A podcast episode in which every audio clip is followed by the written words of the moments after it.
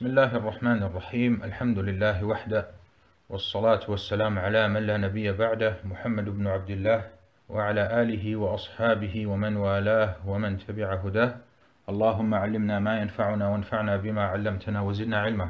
حياكم الله und herzlich willkommen zur heute 28. Sitzung der Lesung und Erläuterung des Buches Bulur al-Maram min Adillati al-Ahkam von Al-Hafir ibn Hajar al-Asqalani. Und wir sind weiterhin bei Kitab al-Salah und bei dem Unterkapitel Babu al-Masajid, die Moscheen.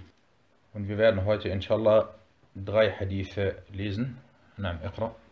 بسم الله الرحمن الرحيم الحمد لله رب العالمين وصلى الله وسلم وبارك على نبينا محمد وعلى آله وصحبه أجمعين أما بعد فبأسانيدكم أحسن الله إليكم. إلى الحافظ بن حجر. قال وعن أبي هريرة رضي الله عنه قال قال رسول الله صلى الله عليه وسلم قاتل الله اليهود اتخذوا قبور أنبيائهم مساجد متفق عليه وزاد مسلم والنصارى. ولهما من حديث عائشة رضي الله عنها كانوا إذا مات فيهم الرجل الصالح بنوا على قبره مسجدا وفيه أولئك شرار الخلق أولئك أولئك لا أولئك بالكسر نعم أحسنت Das ist der Hadith Nummer 205. Abu Huraira, möge Allah mit ihm zufrieden sein, berichtete, dass der Gesandte Allahs, Allahs Segen und Frieden auf ihm, sagte, möge Allah die Juden vernichten oder verfluchen. Sie nahmen die Gräber ihrer Propheten zu Gebetsstätten, muttafaqun alayh, sprich überliefert von Al-Bukhari und Muslim. Muslim fügte hinzu, und die Christen. Sie, also Al-Bukhari und Muslim, überlieferten auch von Aisha, möge Allah mit ihr zufrieden sein, sie pflegten, wenn unter ihnen ein rechtschaffener Mann starb, über seinem Grab eine Gebetsstätte zu bauen. Und darin heißt es auch, diese sind die übelste Schöpfung oder die übelsten Menschen. In diesem Hadith, beziehungsweise in diesen Hadithen, weil das sind mehrere Hadithe, geht es um verschiedene Thematiken. Aber hauptsächlich geht es darum, dass es nicht erlaubt ist, Moscheen über Gräber zu errichten, beziehungsweise ein Grab in eine Moschee einzuführen. Und das ist der zweite Hadith, ist ein langer Hadith, der von Aisha, und zwar Darin wird berichtet, dass Ummu Salama berichtete, als sie in Bilad al-Habasha war. Afwan, Ummu Habiba und Ummu Salama, beide berichteten, als sie die erste Hijra durchführten in Mekka, gingen einige von den Sahaba nach Bilad al-Habasha, das heutige Abyssinien, Äthiopien, Eritrea, diese Gegend. Und die Leute, die dort ansässig waren, das waren Schriftenbesitzer, Christen. Und sie haben dann dem Propheten والسلام, berichtet, was sie dort gesehen haben. Sie sagten, wir haben eine Kirche gesehen und in dieser Kirche gab es Bilder und Statuen. Und dann hat der Prophet sallallahu alaihi wasallam gesagt, Qatalallahu al-Yahuda Nasara. Möge Allah die Juden und Christen verfluchen Warum? Sie pflegten, wenn unter ihnen ein rechtschaffener Mann starb, über seinem Grab eine Gebetsstätte zu bauen. Und er sagte, diejenigen, die das machen, das sind die übelsten Menschen. Na, darum geht es in diesem Hadith. Fangen wir an mit der Erläuterung und wir machen das, wie ihr bereits wisst, dass wir den Hadith immer in zwei Bereiche aufteilen. Zunächst einmal der Hadith-wissenschaftliche Bereich der Überlieferer ist Abu Huraira. Und über Abu Huraira, diesen edlen Sahabi, den Hafir unter den Sahaba, haben wir sehr, sehr oft gesprochen. Und er gehört nicht nur zu den Überlieferern unter den Sahaba, sondern auch zu den großen Gelehrten unter den Sahaba. und zu den großen Fuqaha unter den Sahaba und zu denen, die auch Fatawa gegeben haben. Das hat unter anderem Ibn al-Qayyim in seinem großartigen Werk I'lam al-Muqqi'in erwähnt. Er erwähnte dort, welche Sahaba Fatawa gegeben haben. Und dazu zählte unter anderem auch Abu Huraira, dass man sich das auch immer vor Augen hält. Er war nicht nur einfach ein Überlieferer, sondern ein, einer der wissenden Gelehrten unter den Sahaba. Und was interessant wäre, ich weiß nicht, ob das vorhanden ist oder ob so etwas jemand schon mal gemacht hat. Das würde natürlich viel Zeit in Anspruch nehmen, aber dass man die Aussagen von Abu Huraira, welche er getätigt hat, dass man diese sammelt. Dass sich jemand zum Beispiel Musannaf ibn Abi Shayba, dieses große, riesige Werk, welches aus 37.000 Überlieferungen besteht, dass er sich dieses Werk nimmt und zugleich auch das Werk Musannaf von Abdurrazaq, welches aus 19.000 Überlieferungen besteht, dass er diese Überlieferungen einzeln durchgeht und schaut, was hat Abu Huraira an Aussagen getätigt, dass er diese dann rauspickt, dann hätte man am Ende wahrscheinlich ein Buch oder ein Büchlein mit vielen Aussagen von Abu Huraira. Na, die, die Einstufung der Authentizität des Hadith, diese Hadith oder der Hadithe, diese Hadithe sind authentisch, da sie von Al-Bukhari und Muslim überliefert wurden. Der erste Hadith wurde unter anderem über die Überlieferungskette. Und schaut, Barakallahu der Unterschied ist, wenn ich sage Überlieferungskette, dann ist damit immer gemeint die komplette Kette. Von Al-Bukhari bis zum Sahabi als Beispiel. Das nennt sich Al-Isnad oder As-Sanad. Und wenn ich sage der Überlieferungsweg, dann meine ich damit nicht die komplette Kette, sondern ein Teil der Kette. Das nennt sich Al-Tariq. Rawahu min Tariqi Fulan. Hier ist es die komplette Kette. Und zwar, er wurde, dieser Hadith wurde über die Überlieferungskette von Abdullah ibn Maslamah al-Qa'nabi.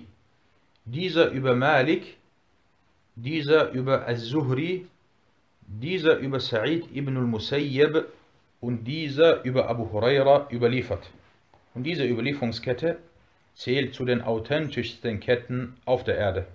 Und dieser Abdullah ibn Maslama al-Qa'nabi, vielleicht passen vor allem Musahim und Lukas auf, er ist Al-Basri.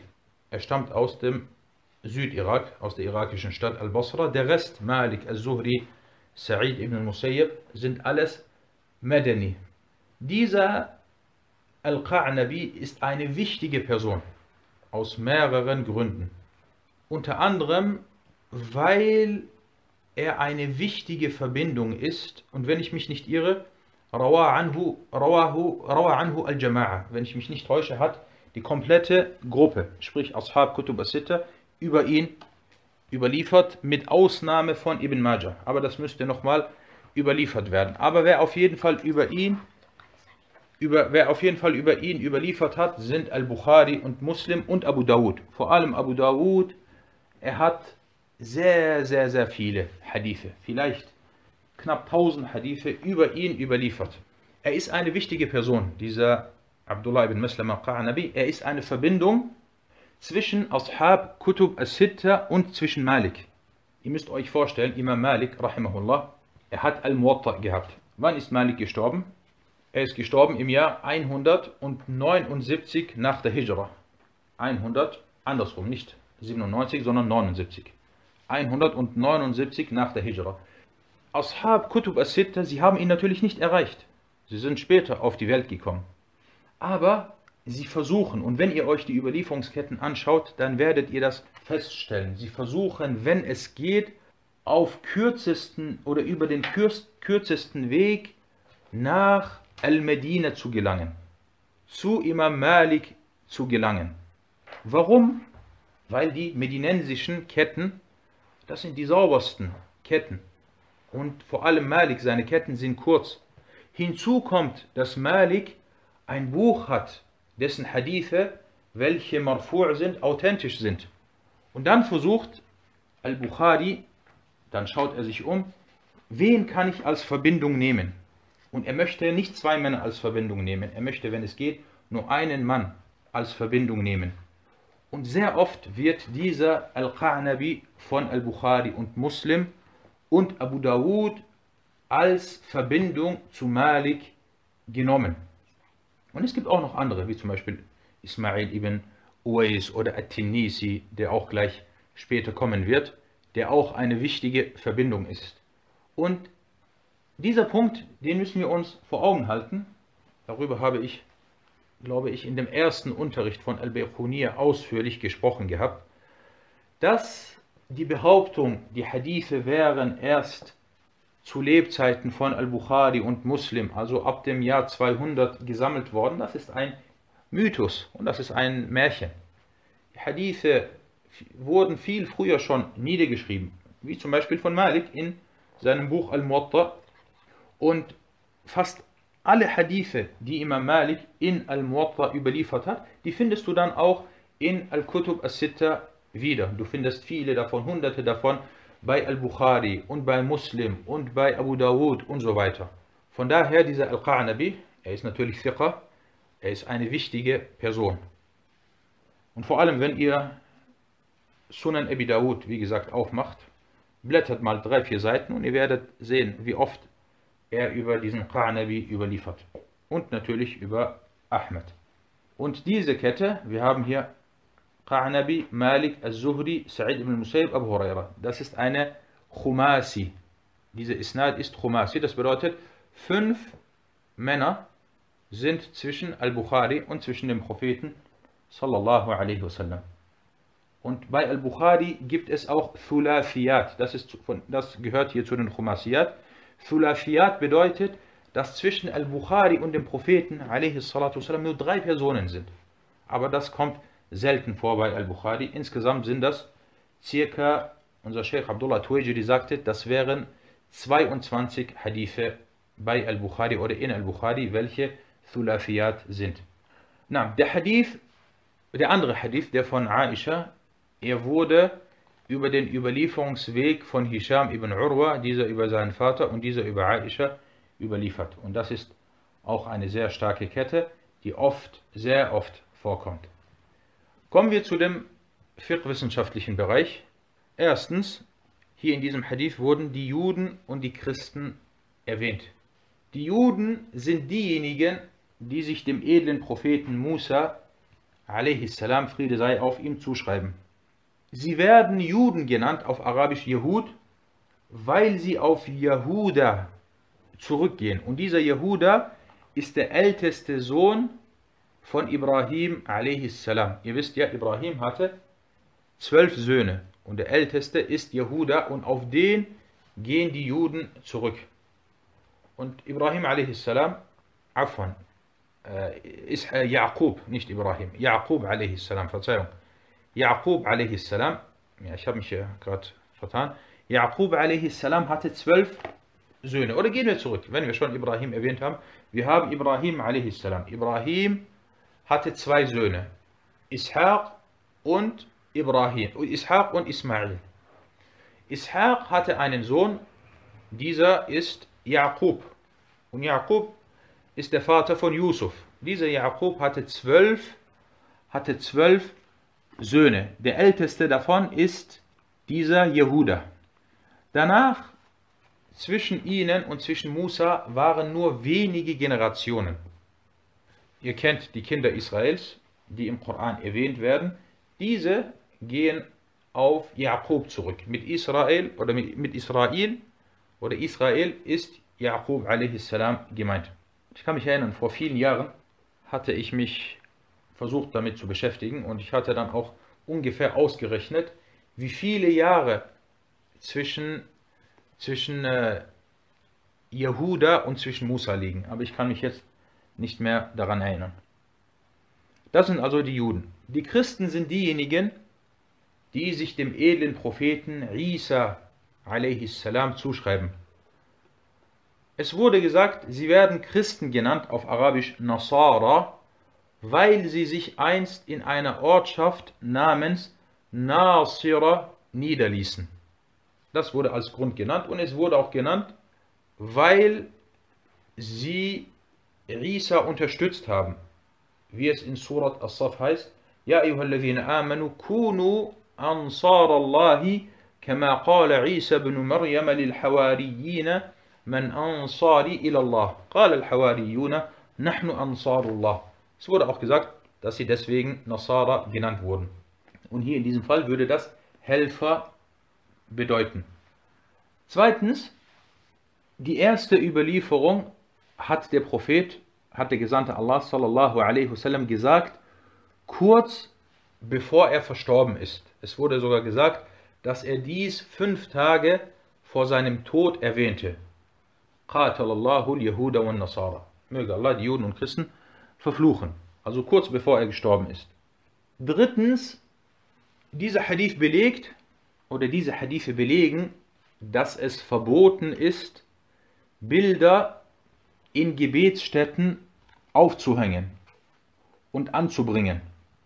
Sollten diese Bilder Statuen sein, ist das Verbot umso größer. Viertens, aus diesen Hadithen wird das Verbot entnommen, Gebetsstätten über Gräber und Grabmale zu errichten. Und dies zählt zu den großen Sünden. Es gibt ein Grab und du kommst und du baust dann eine Moschee auf diesem Grab. Oder andersrum, es gibt eine Moschee und du begräbst dann in dieser Moschee eine Person. Fünftens, die Hadithe deuten darauf hin, dass das Gebet in solchen Gebetsstätten, die auf Gräber oder Statuen errichtet wurden, nicht richtig und korrekt sind. Und genauso wie es nicht erlaubt ist, in Friedhöfen zu beten, so darf man auch nicht in einer Moschee beten, welche auf einem Grab errichtet wurde. Sechstens, diejenigen, die dieser Handlung nachkommen und Gebetsstätten und Moscheen auf Gräbern und Statuen errichten, zählen zu den übelsten Menschen, da dies oder da diese Tat ein Mittel ist, welche zum Schirk führen kann, welche zum Götzendienst führen kann. Und was den Götzendienst angeht, so kommt er nicht immer sofort zustande, sondern Shaitan hat Ausdauer. Und der erste Schirk, der sich auf der Erde ergeben hat, war zu Zeiten von Nuh a.s. oder seinem Volk. Und es gab rechtschaffene Leute vor Nuh vor dem edlen Propheten Nuh, gab es rechtschaffene Leute. Diese sind dann gestorben. Nachdem sie gestorben sind, ist die Generation nach ihnen gekommen und sie hat sich dann an diese rechtschaffenen Leute erinnert. Und sie haben dann gesagt, sie waren gute Leute, rechtschaffene Leute. Und dann haben sie diese Leute gezeichnet oder gemalt. Und dann sind sie gestorben. Dann ist die nächste Generation, die zweite Generation gekommen. Und diese haben dann vielleicht Statuen errichtet und stückweise haben sie angefangen, diese rechtschaffenen Leute, von denen Bilder gezeichnet wurden, dann anzubeten. Also ihr seht, das ist ein Prozess, der sich vielleicht über 50 oder 100 Jahre hingezogen hat. Also der Schirk, er geschieht nicht sofort. Und man nennt das Dhari'a ila Schirk, ein Mittel, welches zum Götzendienst, zum Schirk führen kann. Und alles, was zu einer verbotenen Tat führen kann, so sollte versucht werden, dieses schon im Voraus abzutrennen. Und das erwähnte unter anderem Imam Ibn Taymiyyah in seinem Buch Iqtida al-Sirat al-Mustaqim. Siebtens, diese abscheuliche Tat wurde von den Juden und Christen eingeführt und derjenige, der ihnen hierbei nachahmt, ähnelt ihnen. Wenn du das machst, dann ähnelst du ihnen. Und ihm steht dann auch die gleiche Strafe wie ihnen zu. Und zwar, dass Allah sie verflucht. Und wer ihnen hierbei nachahmt oder nachahmte, sind unter anderem die Rafida und viele Sufi-Gruppen und andere Grabanbeter, die sich dem Islam zuschreiben. Und Imam Muhammad ibn Abdul Wahhab, rahimahullah, sagte, wegen den Rafidha kam es zum Götzendienst und der Anbetung der Gräber. Denn sie waren die ersten, die Gebetsstätten darauf, also auf Gräbern, errichteten. Das war sehr früh gewesen, dass sie das gemacht haben. Und danach kamen andere Gruppen und haben das Gleiche gemacht. Und das, was er erwähnt, Imam Muhammad ibn Abdul Wahhab, das war zu seinen Lebzeiten weit verbreitet. Vor allem im 10., im 11. Jahrhundert nach der Hijra war die Grabanbeterei sehr, sehr, sehr weit verbreitet. Ich habe, glaube ich, in dem ersten Unterricht von Thalathat al-Usul erwähnt, was manche Historiker gesagt haben. Es gab in Mekka etliche, etliche Gräber, auf denen Moscheen errichtet wurden. Das gleiche in Al-Medina, ebenfalls in Bagdad, ebenfalls im heutigen Istanbul und in Ägypten. Fast überall in den muslimischen Ländern war es üblich, dass die Leute über Gräber und Grabmale Gebetsstätten errichtet haben, bis dann diese gesegnete Da'wah gekommen ist und, und äh, der Imam und seine Anhänger dann in Mekka und Medina diese Grabanbeterei beseitigten und diese Gräber dann auch, so wie es sein soll, entfernten.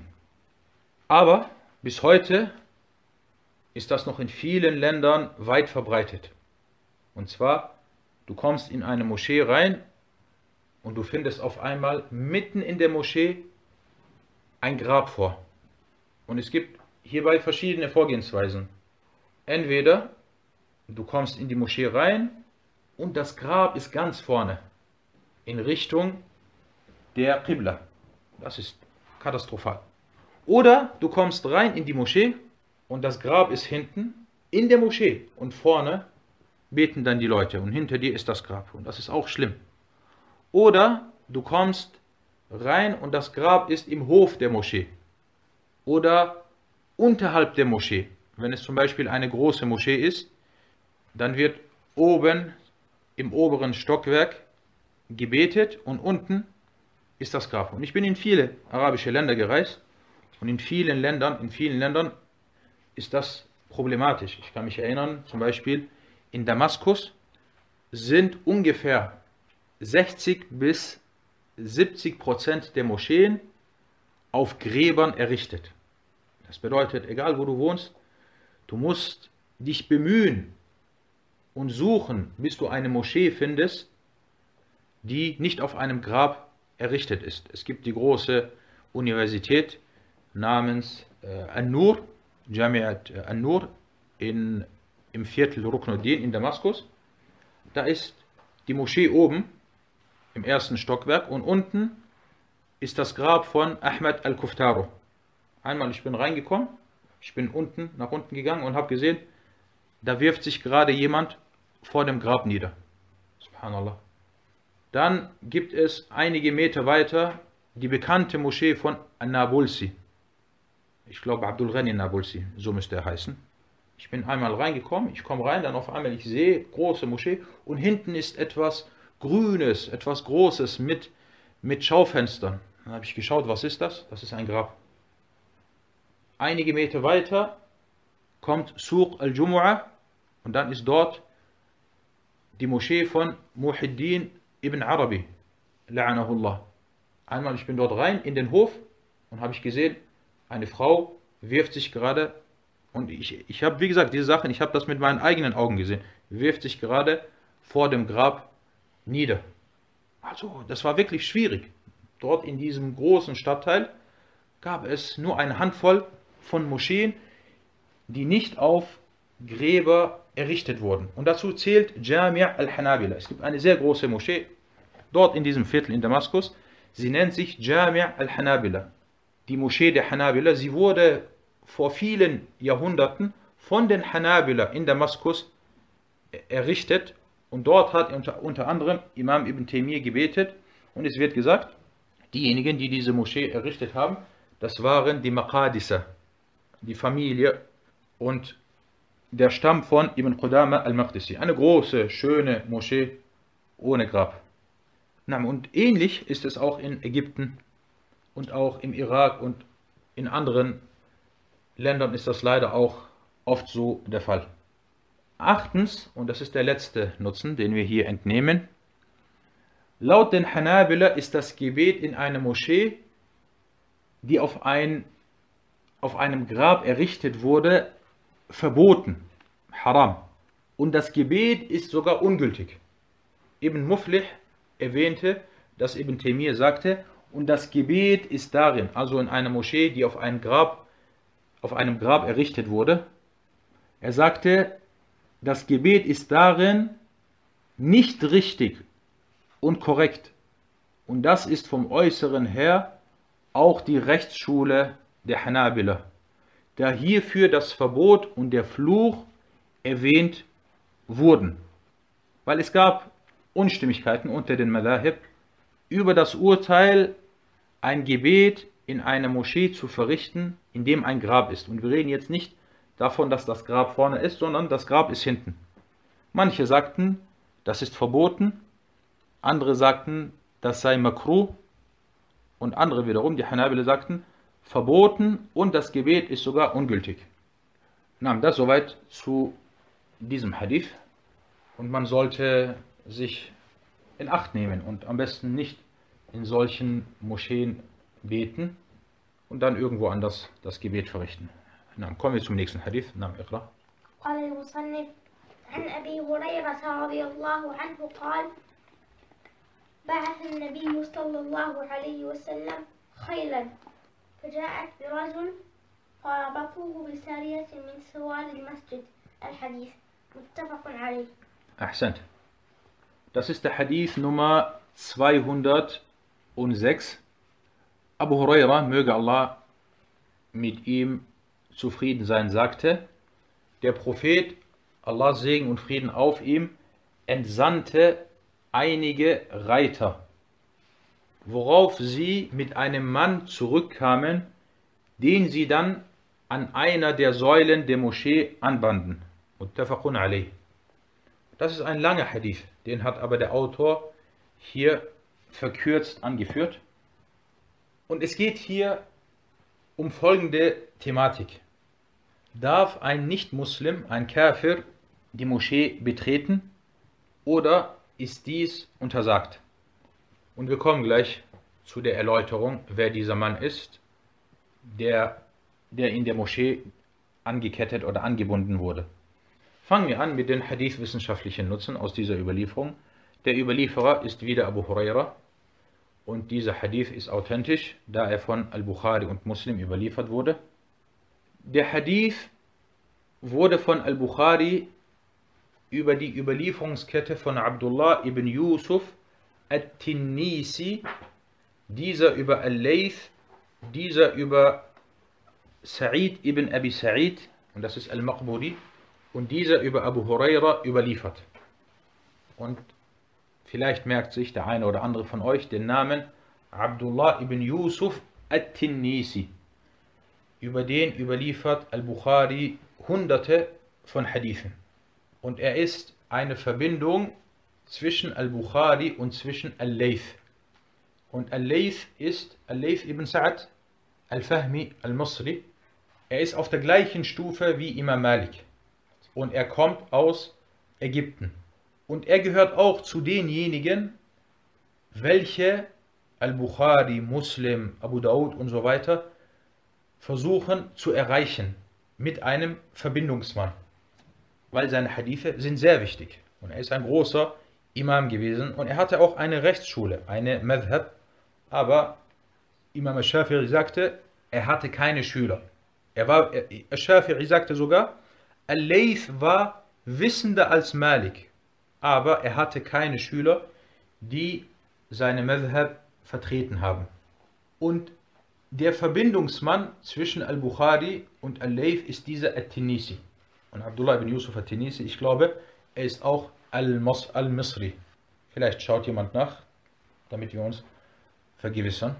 Na, Muslim überlieferte, der auch diesen Hadith überlieferte, er überlieferte ihn über die Überlieferungskette von Qutayba ibn Sa'id, dieser über Al-Layth, dieser über Sa'id ibn Abi Sa'id und dieser über Abu Huraira. Ihr seht, die gleiche Kette.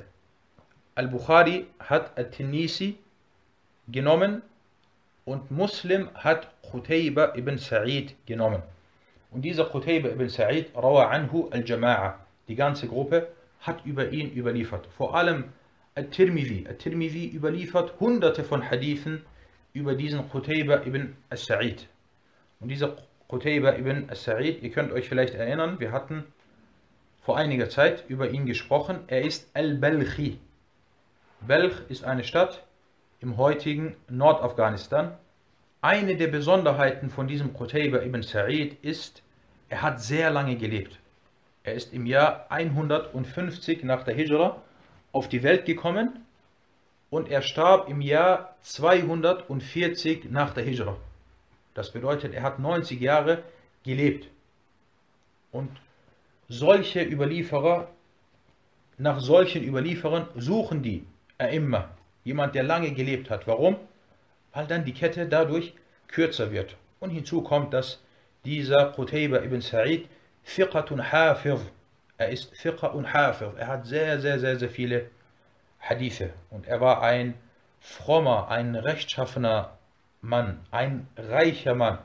Er ist im hohen Alter, ist er, ist er, äh, ist er gegangen und hat, hat Ribat gemacht. Und auch darüber hatte ich, glaube ich, äh, geredet. und äh, Qutayba ibn Sa'id ist, ist Fiqatun Hafiz. Mukfir, Fiqatun Hafizun Mukfir. Er ist über At-Tinisi. Äh, At-Tinisi, Abu Dawud Suleiman sagt, mein Sohn Suleiman hat gerade nachgeschaut, sagte, At-Tinisi ist Al-Misri. Und Naam, Qutayba ibn Sa'id ist einer der wichtigsten Schüler von Ashab Kutub as-Sitta im Allgemeinen und vor allem von Muslim und von Abu Dawud und von At-Tirmidhi, vor allem von At-Tirmidhi. Er ist sehr, sehr, sehr wichtig. Und seine, seine Biografie, wenn man sich diese durchlesen liest, ist subhanallah voller, voller Fawaid, voller Nutzen. Rahimahullah. Das gibt es oft, genau. Abdullah ibn Yusuf, Asluhu Dimashqi, Nazilu Misr. Nazilu Misr, dass jemand ursprünglich aus einem Land kommt, aber sich dann zum Beispiel irgendwo anders niederlässt. Das ist bei, bei dem edlen Sahabi Anas ibn Malik. Anas ist Al-Madani, aber man sagt über ihn Al-Basri, weil er sich in Basra zum Beispiel niedergelassen hat.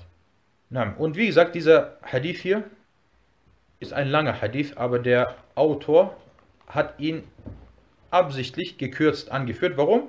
Weil es geht hier nur um den Shahid, um diesen einen Punkt, darauf möchte er hinweisen. Darf ein Nicht-Muslim die Moschee betreten oder nicht? Fangen wir an mit den fiqh-wissenschaftlichen Nutzen, die wir aus dieser Überlieferung entnehmen. Erstens, der Mann, der gebracht und angebunden wurde, ist Thumama ibn Athal al-Hanafi. Was bedeutet al-Hanafi? Suhail, das bedeutet, er ist von deiner, er ist von deiner Rechtsschule. Er ist ein Hanafi. Stimmt's?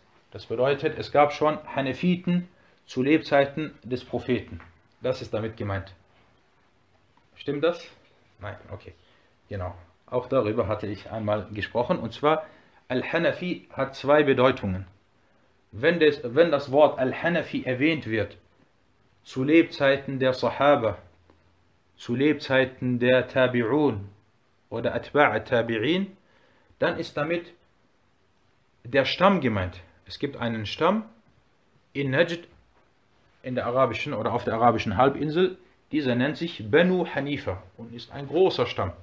Und wer von diesem Stamm ist, er wird Al-Hanafi genannt, wie hier dieser Thumama. Und viele Sahaba waren von Banu Hanifa, wie hier dieser Thumama. Und dieser Thumama war sogar einer der Führer von, von seinem Stamm. Zweitens, dieser Hadith Afon. Also wenn wir Al-Hanafi lesen, bevor ich weitermache, in den ersten Generationen Sahaba, Tabi'un, dann ist damit der Stamm gemeint. Später dann, wenn jemand genannt wird Al-Hanafi, dann ist damit normalerweise die Rechtsschule gemeint. Zum Beispiel der so und so Al-Hanafi, äh, Al-Tahawi Al-Hanafi, Al-Zayla'i Al-Hanafi, Ibn Abil Iz Al-Hanafi. Und ist es erlaubt, kann man das machen, dass man sich einer Rechtsschule zuschreibt? Ja, es, es spricht nichts dagegen. Dass man sagt zum Beispiel Al-Shafi'i, Al-Hanbali, Al-Hanafi, Al-Maliki.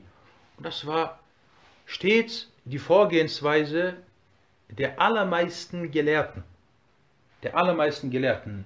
Und nur in der heutigen Zeit ist diese Sache aufgetreten, dass davor gewarnt wird, dass man sich einer Rechtsschule zuschreiben tut und das wäre nicht erlaubt etc. Nein, das ist, das ist nicht richtig.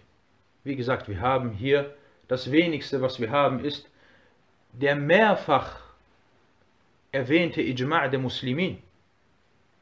Ab dem 3., 4. Jahrhundert hat es angefangen. Die Leute haben sich Rechtsschulen zugeschrieben. Das dritte, vierte, fünfte, sechste, siebte, achte, neunte, zehnte, elfte, zwölfte, dreizehnte Jahrhundert. Niemals wurde dies missbilligt. Und alle großen Erimmer, alle großen Erimmer haben sich immer einer Rechtsschule zugeschrieben. Ich war der Meinung gewesen, diese Meinung bin ich jetzt nicht mehr, ich war der Meinung gewesen, dass zum Beispiel Imam Abu Bakr al-Ajurri, er hat im 4. Jahrhundert gelebt, er ist im Jahr 360 nach der Hijra ist er gestorben. Ich war der Meinung gewesen, dass er nicht, dass er zu denjenigen gehört, die nicht einer Rechtsschule angehörten, weil ich viel diesbezüglich gelesen hatte. Aber dann im Laufe der Zeit habe ich, habe ich festgestellt, dass er zu den Hanabila zählt. Er gehört zu den Gelehrten der Hanabila und deswegen erwähnt ihn auch Al-Mardawi sehr oft in dem Buch, in dem großen hambalitischen Buch Al-Insaf. Sehr oft sagt er, وَقَالَ الْأَجُرِّ Von daher, ich glaube, ich habe das vielleicht in manchen meiner Bücher erwähnt. Dies nehme ich zurück. Das, was ich dort behauptet habe, das nehme ich zurück. Und das, was sich jetzt für mich gezeigt hat, ist, dass er auch zu den, zu den Hanabile gehörte. Und wie gesagt, erst jetzt neu ist das aufgetreten, dass davor äh, gewarnt wird. Ansonsten spricht, wie gesagt, nichts dagegen, dass man sich eine Rechtsschule zuschreibt, aber natürlich soll dies nicht zu Fanatismus führen. Und dass man dann die Aussicht, die, äh, die Aussage oder Ansicht der Rechtsschule klaren Texten aus dem Koran oder der Sunna vorzieht. Nein, aber wie gesagt, du sagst, ich bin zum Beispiel Hanbali, weil ich mich mit der Hanbalitischen Rechtsschule beschäftige. Ich studiere die Hanbalitische Madhab.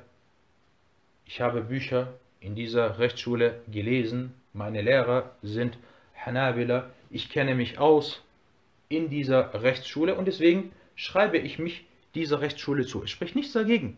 Genauso wie zum Beispiel jemand, der sich mit der Sprache mit der arabischen Sprache oder mit der arabischen Grammatik beschäftigt, sagt man An-Nahwi, der Grammatiker, oder jemand, der auf eine andere Sache spezialisiert ist, dann sagt man der Muhaddith, der Mufassir und so weiter. Na, zweitens, dieser Hadith ist ein Beleg und ein Beweis für die Erlaubnis, einen Gefangenen in der Moschee anzubinden, selbst wenn er ein Ungläubiger sein sollte. Drittens, aus diesem Hadith wird die Erlaubnis entnommen, einen Ungläubigen, abgesehen davon, ob er ein Schriftenbesitzer oder Götzendiener ist, in die Moschee einzulassen, wenn eine Notwendigkeit dafür besteht. Und es wird berichtet, dass dieser Thumama ibn Asal al-Hanafi, er war drei Tage in der Moschee. Und der Prophet ist ihn dann immer wieder besuchen gekommen und hat zu ihm gesagt, Ma indaka ya Thumama? Was hast du, ja Thumama? Was ist mit dir? Und er hat dann vom Islam gehört, weil was, die Moschee war ja nicht sehr groß zu Lebzeiten des Propheten sallallahu alaihi wasallam. Sie haben in der Moschee die fünf Gebete verrichtet, die Unterrichte wurden in der Moschee gehalten viele Sahaba haben sich in der Moschee aufgehalten, haben vielleicht dort geschlafen, dort gegessen. Und dieser Thumama war niemand, der den Islam bekämpft hat. Und er war der Führer eines Stammes. Und wenn er den Islam annimmt, dann hat er Leute hinter sich, die auch inshallah den Islam annehmen werden. Dann hat der Prophet والسلام, drei Tage lang ihn in der Moschee gelassen und er hat gesehen, die wie die Muslime kommen und gehen und wie sie beten, wie der Prophet mit ihnen spricht. Und er ist immer zu ihm gekommen, wassalam. Und immer wenn er an ihm vorbeigelaufen ist, drei Tage lang, ya Thumama, auf schöne Art und Weise, was ist los mit, was, was hast du, O Thumama? Und dann hat er, hat er, Alhamdulillah, den Islam angenommen. Und als er den Islam angenommen hat, oder diese Geschichte von Thumama, darin sind viele, viele Nutzen. Und unter anderem der Hadith, in dem Hadith wird dann auch erwähnt, dass er, als er dann den Islam angenommen hat, hat er den Propheten والسلام, um Erlaubnis gebeten. Dann ist er raus und hat dann die Ganzkörperwaschung vollzogen und ist dann wieder zurückgekehrt und hat dann den Islam angenommen. Kommen wir zu einigen Meinungsverschiedenheiten unter den Gelehrten. Die Gelehrten sind sich uneinig, ob der Ungläubige, der Nicht-Muslim, eine Moschee betreten darf oder nicht. Die erste Ansicht besagt, wenn es einen Nutzen darin gibt, wie zum Beispiel, dass er den Koran hört oder ihm Wissen vermittelt wird oder dass man seinen Islam erhofft oder dass er vor Gericht in der Moschee gebracht wird, dann ist das erlaubt. Dann ist es erlaubt, dass er die Moschee, eine Moschee betritt. Aber das darf nur mit Erlaubnis der Muslime geschehen. Wie hier bei Thumama. Thumama, er hat in diesen drei Tagen, wo er in der Moschee war, er hat den Koran gehört, zweifelsfrei in den Gebeten. Er hat Wissen vermittelt bekommen. Und was darauf hindeutet, dass er Wissen vermittelt bekommen hat, ist, als er dann den Islam annehmen wollte, was hat er getan? Er hat den Propheten والسلام, darum gebeten, dass er ihm erlaubt, dass er kurz rausgeht. Dann ist er rausgegangen und hat die Ganzkörperwaschung durchgeführt. Also, wenn es einen Nutzen darin gibt und wenn die Muslime ihm das erlauben, dann ist es erlaubt, dass ein Muslim, dass ein Nicht-Muslim die Moschee betritt. Das ist die Ansicht mancher Malikier, mancher Shafi'ir und eine Ansicht bei den Hanabila. Das erwähnte unter anderem Ibn Qudama in Al-Mughni. Das ist die erste Ansicht. Die zweite Ansicht besagt, Ungläubige dürfen alle Moscheen betreten, mit Ausnahme der Haram-Moschee in Mekka, Masjid al-Haram. Und das ist die Ansicht von Imam al-Shafi'i selbst. Und als Beweis führen sie unter anderem den Vers ein, إنما المشركون نجس فلا يقربوا المسجد الحرام بعد عامهم هذا. Dieser Ansicht oder dieser Meinung war auch Ibn Hazm.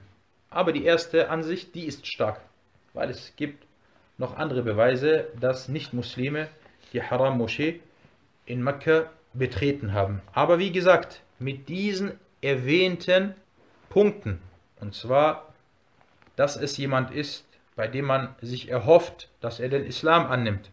Zum Beispiel, du hast einen Nachbarn oder einen Kollegen oder einen Verwandten, er ist kein Muslim, aber er ist interessiert dann kannst du ihn mit in die Moschee nehmen. Es gibt zum Beispiel einen Vortrag in der Moschee, du nimmst ihn mit. Oder du nimmst ihn mit in die Moschee, dass er sieht, wie die Muslime beten. Das ist erlaubt und es spricht nichts dagegen. Eine Anmerkung, eine wichtige Anmerkung. Was manche Leute in der heutigen Zeit machen, indem sie die Moscheen zu Orten des Tourismus machen, und jedem Ungläubigen erlauben, diese zu betreten und manchmal auch auf eine unwürdige Art und Weise, indem zum Beispiel Frauen halbnackt sind und dann die Moschee betreten, so zählt das zu den verwerflichen Taten. Subhanallah, die Moschee ist doch kein, kein Museum. Die Moschee ist doch kein Ort für Touristen, dass sie die Moschee betreten. Oh, schau die schönen Wände und schau die, das Podest und die Teppiche und so weiter. Das ist, und ohne dass hier auch nur im Ansatz das Interesse besteht, dass man den Islam annehmen möchte oder dass man am Islam interessiert ist oder den Koran hören möchte, sondern einfach nur ein Ort für Touristen, wie es in manchen Ländern der Fall ist und wie man mit manchen Moscheen umgegangen wird.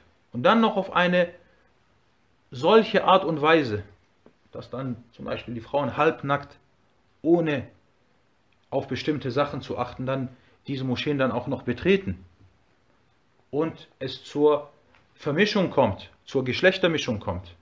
Wie gesagt, das ist, das ist eine verwerfliche Tat. Gleiches oder noch schlimmer, gleiches gilt auch für diejenigen Verbrecher, und ich nenne sie Verbrecher, die erlauben, dass manche politischen Parteien die Häuser Allahs betreten und dort Werbung für ihre Partei machen. Das sieht man leider, wenn es dann wieder soweit ist, dann wird irgendwelchen Leuten erlaubt, die überhaupt kein Interesse haben am Islam. Und wo nicht es so ist, dass du ihn zum Islam aufrufst, dass du ihn den Koran hören lässt, nein, andersrum, er kommt in die Moschee und kriegt dann noch das Mikrofon in die Hand und macht dort dann Werbung für seine Partei. Wählt die Partei so und so. Und das ist ein großes, ein großes Unheil. Und wenn selbst dem sonst reinen Muslim, der sich im Zustand der rituellen, der großen rituellen Unreinheit befindet, nicht gestattet ist, in der Moschee zu verweilen, wie ist es dann mit solchen Leuten? Mit solchen Leuten, die keine Muslime sind und die Anjas sind, die unrein sind, dass sie dann in die Moschee kommen. Und das ist Tala'ub bid das ist eine Spielerei mit der, mit der Religion. Na, das soweit zu diesem Hadith. Kommen wir zum dritten und heute letzten Hadith. نعم اقرأ. قال المصنف وعنه رضي الله عنه أن عمر رضي الله عنه مر بحسان ينشد في المسجد فلحظ إليه فقال قد كنت أنشد وفيه من هو خير منك متفق عليه أحسنت Das ist der Hadith Nummer 207.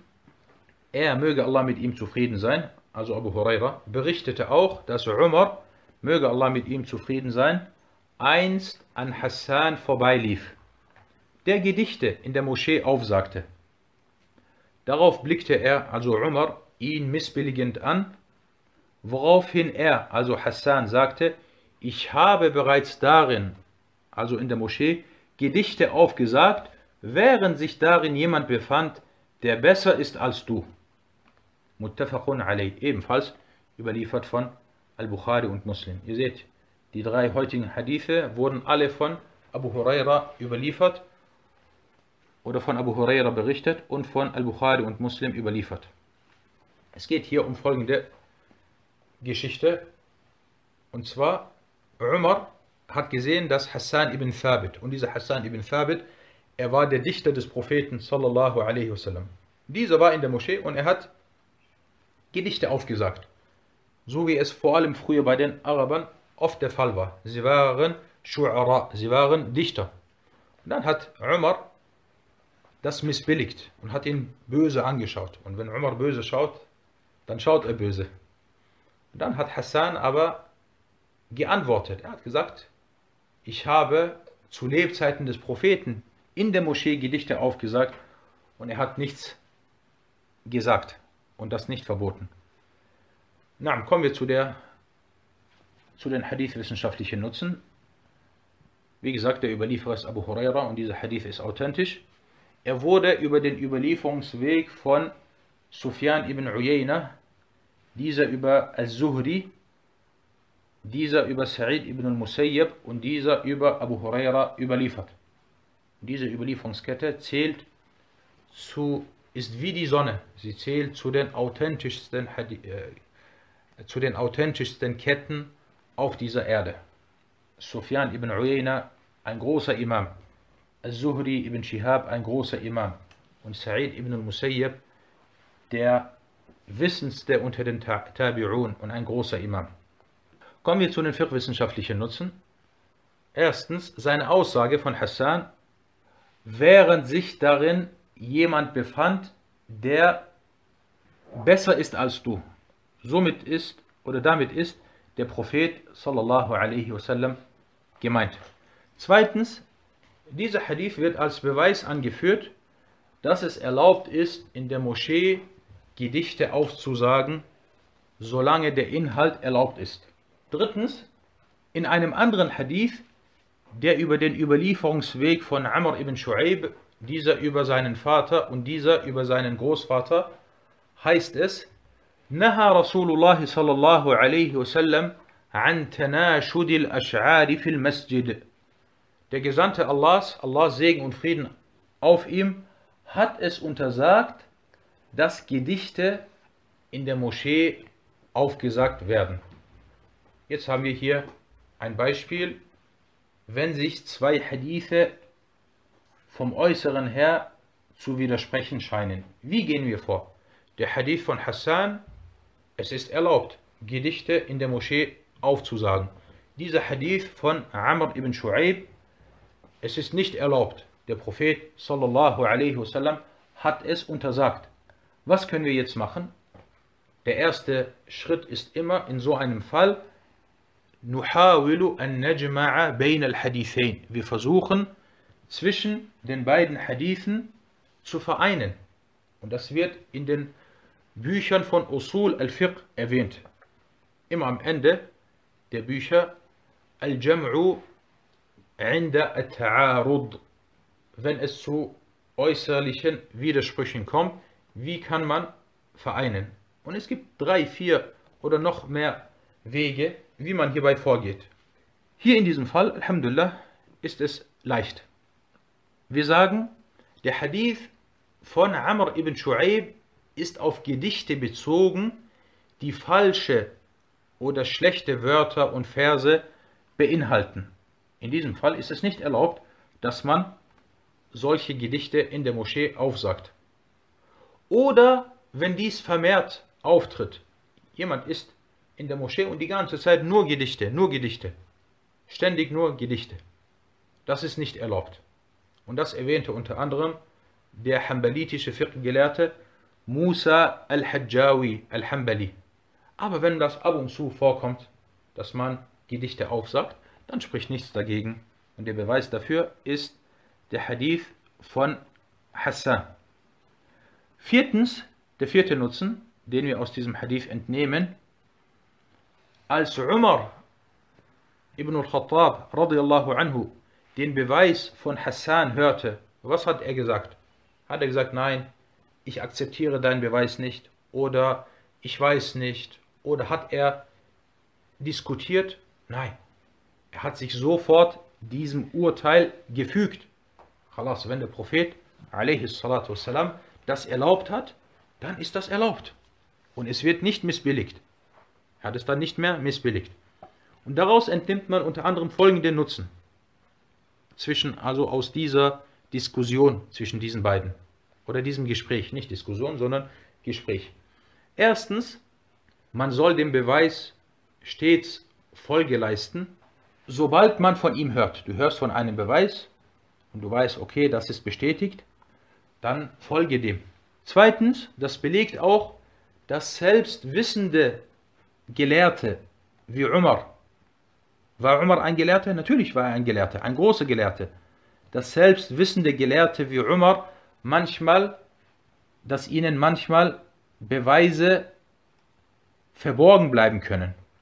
Und wenn selbst Umar manchmal über bestimmte Sachen nicht wusste, wie ist es dann mit den späteren Gelehrten, die nach ihm gekommen sind? Und drittens, die Wahrheit soll stets verkündet werden, so wie dies Hassan in diesem Fall tat.